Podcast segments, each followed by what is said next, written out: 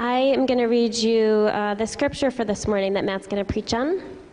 It comes from the book of Luke, chapter 24, and I'm going to read to you verses 36 through 49. As they were talking about these things, Jesus himself stood among them and said to them, Peace to you. But they were startled and frightened and thought they saw a spirit. And he said to them, Why are you troubled, and why do doubts arise in your hearts? See my hands and my feet, that it is I myself. Touch me and see. For a spirit does not have flesh and bones, as you see that I have. And when he had said this, he showed them his hands and his feet. And while they still disbelieved for joy and were marveling, he said to them, Have you anything here to eat? They gave him a piece of broiled fish, and he took it and ate before them. Then he said to them, These are my words that I spoke to you while I was still with you, that everything written about me in the law of Moses and the prophets and the Psalms must be fulfilled. Then he opened their minds to understand the scriptures, and he said to them, Thus it is written, that the Christ should suffer and on the third day rise from the dead and that repentance for the forgiveness of sins should be proclaimed in his name to all nations, beginning from Jerusalem. You are witnesses of these things. And behold, I am sending the promise of my Father upon you. But stay in the city until you are clothed with power from on high. The word of the Lord.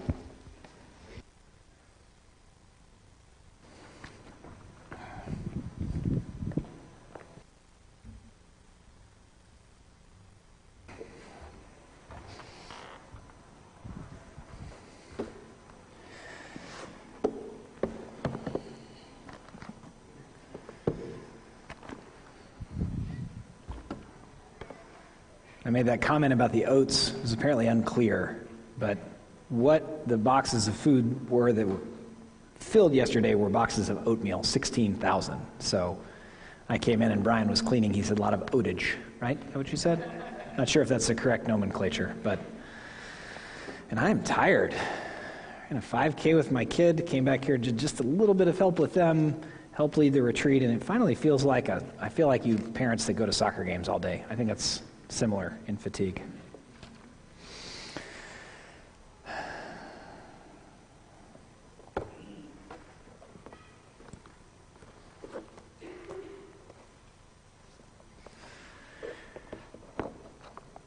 What we've been doing is spending a few weeks, and by that I mean about 21, looking at the questions people asked Jesus, and then looking at the questions that he asked them in his resurrected state. And I love the way Luke tells this story. Luke's so deliberate and precise about small details here, and then he'll summarize a big, a, a whole section of scripture, and we're like, you could say a little more about that. Or just one verse. You know, you're the gospel writer, not me. It almost reminds me of the book of Mark, which is very fast and action packed, because here's Luke. Um, explaining that this happened in rapid succession. You know, Peter and John went to the tomb, it wasn't there, Mary Magdalene gets to be the first witness of the resurrection, and she's so bold in the way that she interacts with Jesus. Jesus walks with Cleopas and another person on the road to Emmaus and explained himself. By the way, Cleopas, if you look at his Wikipedia page, might have been Jesus' uncle. We do not have enough verification to say that he was, but his Wikipedia page is interesting. I commend it to you.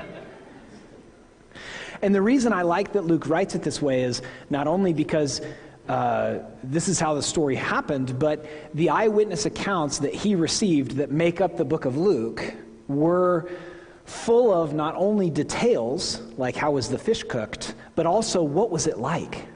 And so the disciples are emotionally very confused in this moment. They're reeling because they love Jesus and he was killed a couple of days before. And they're beginning to hear accounts of his resurrection. But resurrection, while it's a relatively normal word, at least here in this church, was not an idea that they either understood or especially understood having to do with one person bodily rising from the dead and then appearing to them. The disciples are reeling. And the description of it reminds us, and I've talked about this a lot, but I think it's important, so I'm going to say it again, but briefly, that these are eyewitness accounts. Whether you believe and trust in them is a, is a complex matter. We can talk about epistemology sometime. But they reflect the fact that Luke is an, is, is a, an account of a series of eyewitness, uh, witness, eyewitnesses that he wrote down for us. Disciples are startled and frightened, and I appreciate that too because aren't we startled and frightened? Even if we live indoors and know where our next meal is coming from, life still throws all sorts of disorienting things at us, and we reel from them. We deal with death or sickness or expectations. Not that those are the same things, but the disciples' expectations a couple of days before Jesus died were one thing. The day that he died, another thing. When they started to hear about the resurrection, changed. And it's disorienting, and we often reel as humans. So I love knowing that the disciples did too. They're human beings. So they think that Jesus is a spirit. And in their startledness and, and fright, they're beginning to be excited. That's why it says in their disbelief for joy. They're starting to become very excited about what's happening, but they're still not sure, and they think Jesus might be a spirit. And, and let's be honest like, if, if someone that, that you know passes away and you see them, it would be a little easier to take if they were a spirit and didn't have a body, right? I mean, I think for me, it would be easy. I mean, it wouldn't be easy to deal with just easier to deal with. So their minds are uh, spinning just like ours would be. And I want to point out, too, that for joy, in my opinion, as, as the, the disciples are dealing with this and Jesus is pursuing them in their troubles and their doubts, it shows that their faith was integrated. Their faith had to do with their mind, and it had to do with their emotions, and it had to do with their gut their reaction to life. Sometimes we get the gut and the heart a little bit confused because they both have to do with emotions. But like we can feel sadness or happiness for a long time, right? But there are certain ways that we react to the world. And then there are the things that we think. And the disciples' faith and trust in Jesus, fledgling at this point, was an integrated thing. It had to do with what they believed in their mind, it also had to do with their affections and emotions and it had to do with their instincts.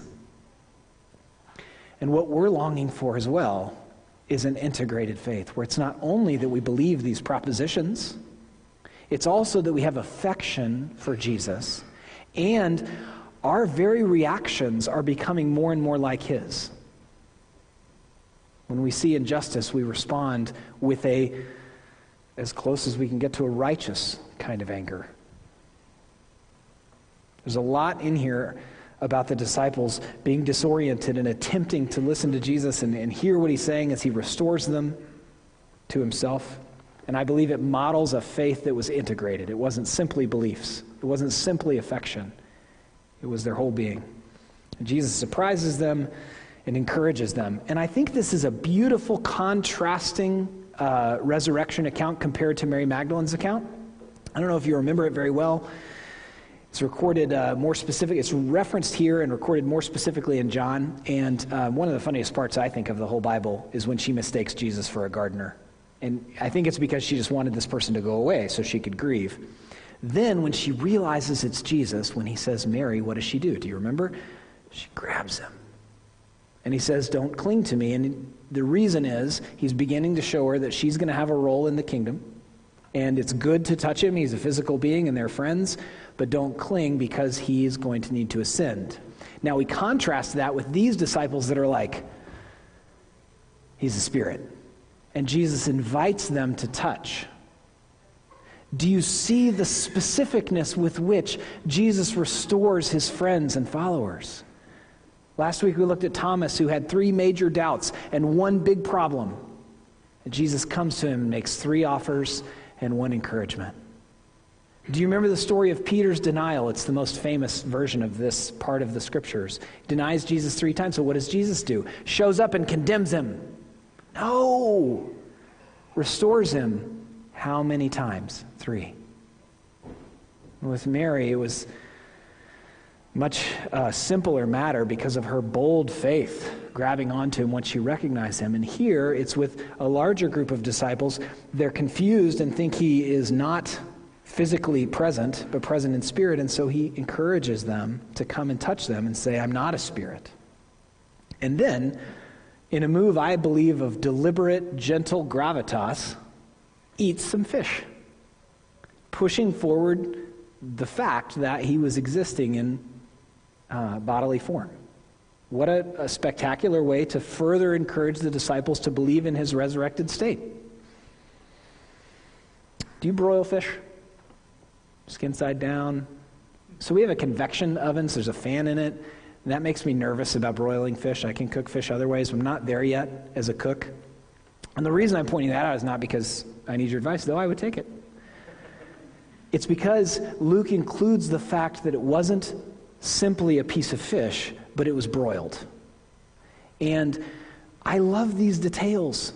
Here are the disciples wondering if it's a spirit. Jesus invites them to touch him. Then he asks for a fish. It happened to be broiled fish, so that the, the witnesses told Luke that. And then he eats it in front of them. And, and I, I'm curious about how fast he chewed.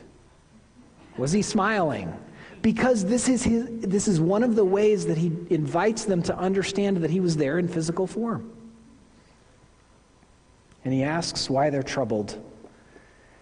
And I don't know if you grew up in a faith tradition, I don't know how familiar you are with the scriptures. There are some versions of Christianity where anytime doubt or anxiety or troubles come up, they're condemned, and that's not how Jesus dealt with it, ever.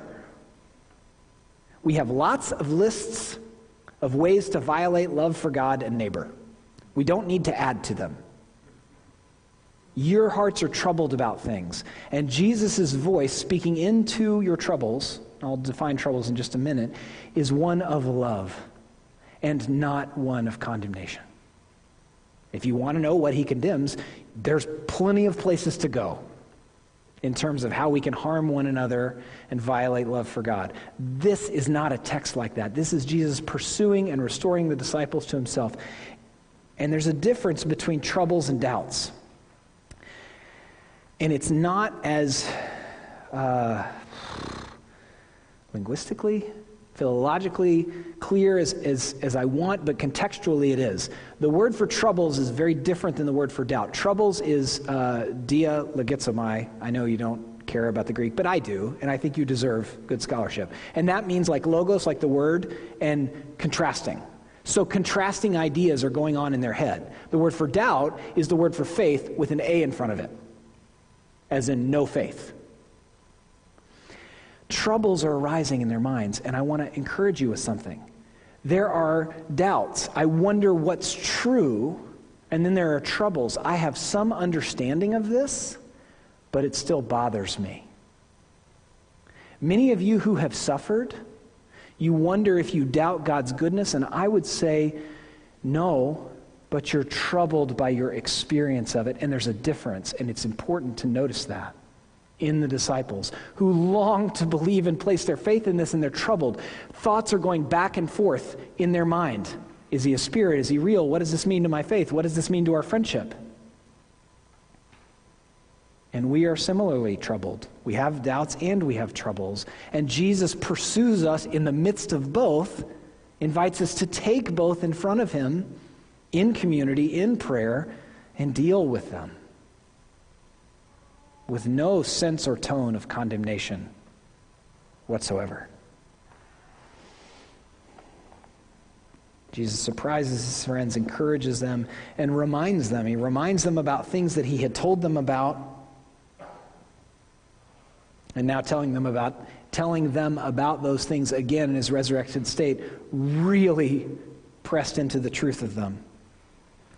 Picking up in verse 44 These are my words that I spoke to you while I was still with you, that everything written about me in the law of Moses and the prophets and the Psalms must be fulfilled. And the Psalms is a way of summarizing the section of the Bible not covered by the prophets and the law. So the, the Jewish uh, way of reading the text is the law, the prophets, and the writings. So Jesus is summarizing the writings by saying the Psalms. So he's saying the whole Old Testament points to me and the need for me to die to, and rise from the dead to fulfill the law. Then he opened their minds to understand the scriptures in verse 45 and said to them, Thus it is written that the Christ should suffer and on the third day rise from the dead, and that repentance and forgiveness of sins should be proclaimed to his name in his name to all nations beginning from Jerusalem and you are witnesses of these things. And repentance is one of the first things Jesus taught. If you go to Mark chapter 1, he says, The kingdom of heaven is at hand, repent and believe. Forgiveness of sins was something that he talked about and told stories about and modeled. It was so interesting the way he would model it because he would put himself in the position of God to forgive sins. And they remember these things, and now they understand them more fully because Jesus is explaining them in his resurrected state. Oh, okay. Jesus is not only a prophet, he fulfills the prophets, thereby guides me in life. See Matthew 5 through 7 about how to utilize our words and prayers and stuff for His glory and the good of neighbor. Oh, Jesus is a priest fulfilling the ceremonial and the civic parts of the Old Testament. Jesus is king, which we'll talk about more in the next couple of weeks. The disciples were very excited for him to restore the nation of Israel, and they get a very challenging answer for the, uh, from Jesus about that. Jesus is helping them understand in an integrated way the whole counsel of God, which is, are the scriptures. And he does so in a kind and pursuing way. First, eating fish, first, inviting them to touch him, reminding them that he is their friend, and then teaching them about the scriptures.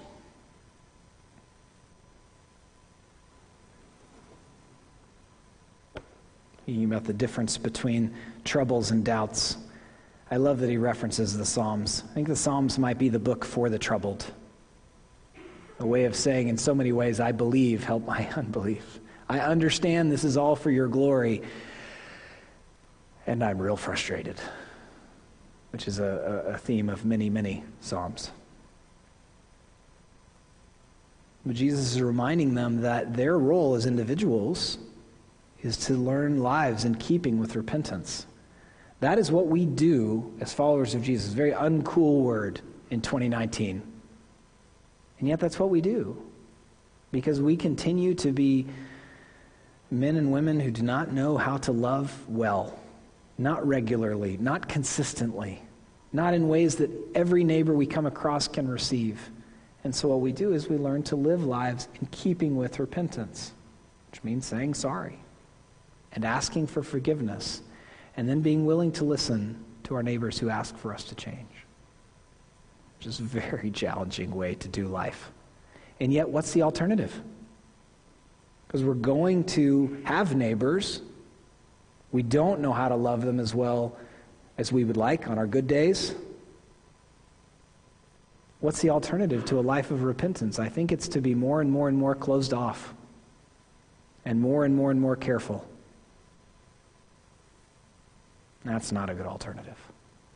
Jesus reminds them about learning to live lives of repentance and of their calling to be witnesses of his good news. And oftentimes Christians get the order of this mixed up. They think they're supposed to be witnesses first and then perhaps learn to live lives of repentance along the way. And that is when we often do something very ugly which is proclaim the grace and the truth and the mercy of Jesus without knowing it ourselves, without knowing lifestyles of repentance. Sometimes we make the opposite mistake and think we're not supposed to t- tell anyone about Jesus until we've kind of arrived in our belief. Well, that's not going to happen. So we can make a mistake on the other side one in terms of hypocrisy, one in terms of overly quiet. Once I preached on this a couple of months ago, talking about witnessing, and someone after the church said, "So you're the reason I wear noise canceling headphones on the plane." And I said, "Well, not as much anymore, but." And my point is, oftentimes, I don't know if this is true for you, but it was definitely true for me. I was so eager to witness because I believed so passionately. I, I, I went too fast and too arrogantly. Not that I shouldn't have witnessed, but I should have been honest about how I was awaiting the Holy Spirit to integrate the good news in my life, even though I believed in it and trusted in it. And yes, I'm probably part of the reason that some of you bring noise canceling headphones on airplanes. I think I'm getting a little better at that. The point is to notice here in, in Jesus pursuing his disciples after his resurrection, he reminds them that a life of life that he purchased for them, that they're just beginning to learn about, begins with knowing how to repent to God and to neighbor. And then witnessing about that. And you're already witnessing. By being a human being in the world, you're witnessing in the way that you talk, in the way that you deal with your stuff, in the way that you treat people. And Jesus is reminding them that. Is he reminding them?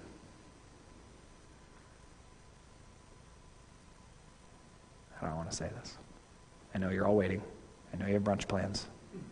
Just I want to say it the right way.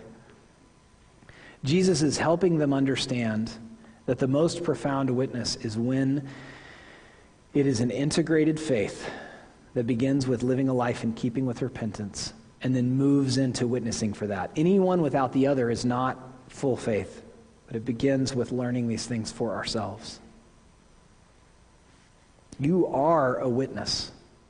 And I hope that that witness is of Jesus' grace and mercy, rescuing you from a life where you think you can save yourself into a life where you know Him as Savior and called into a lifestyle of repentance.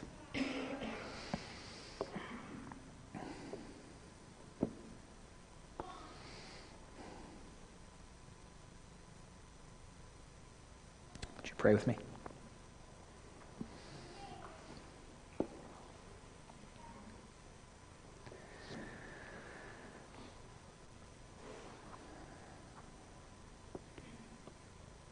Father in heaven, we believe. Help our unbelief. We long for our mind and our heart and our gut to be aligned for you and your purposes. We long to enjoy the freedom and life you purchased to be how we experience every moment with the work you've given us to do, with the neighbors you've put into our lives. Holy Spirit, open our minds and our hearts to the whole counsel of your word. Holy Spirit, grow us up as lovers of you and neighbor. Holy Spirit, let us never lose the joy of the fact that you loved us so much that you sent your son Jesus, rescuing us, teaching us to rest from trying to save ourselves and restoring us to you. Teach us to live lives in keeping with repentance for your glory the good of our neighbor, and our own good. Amen.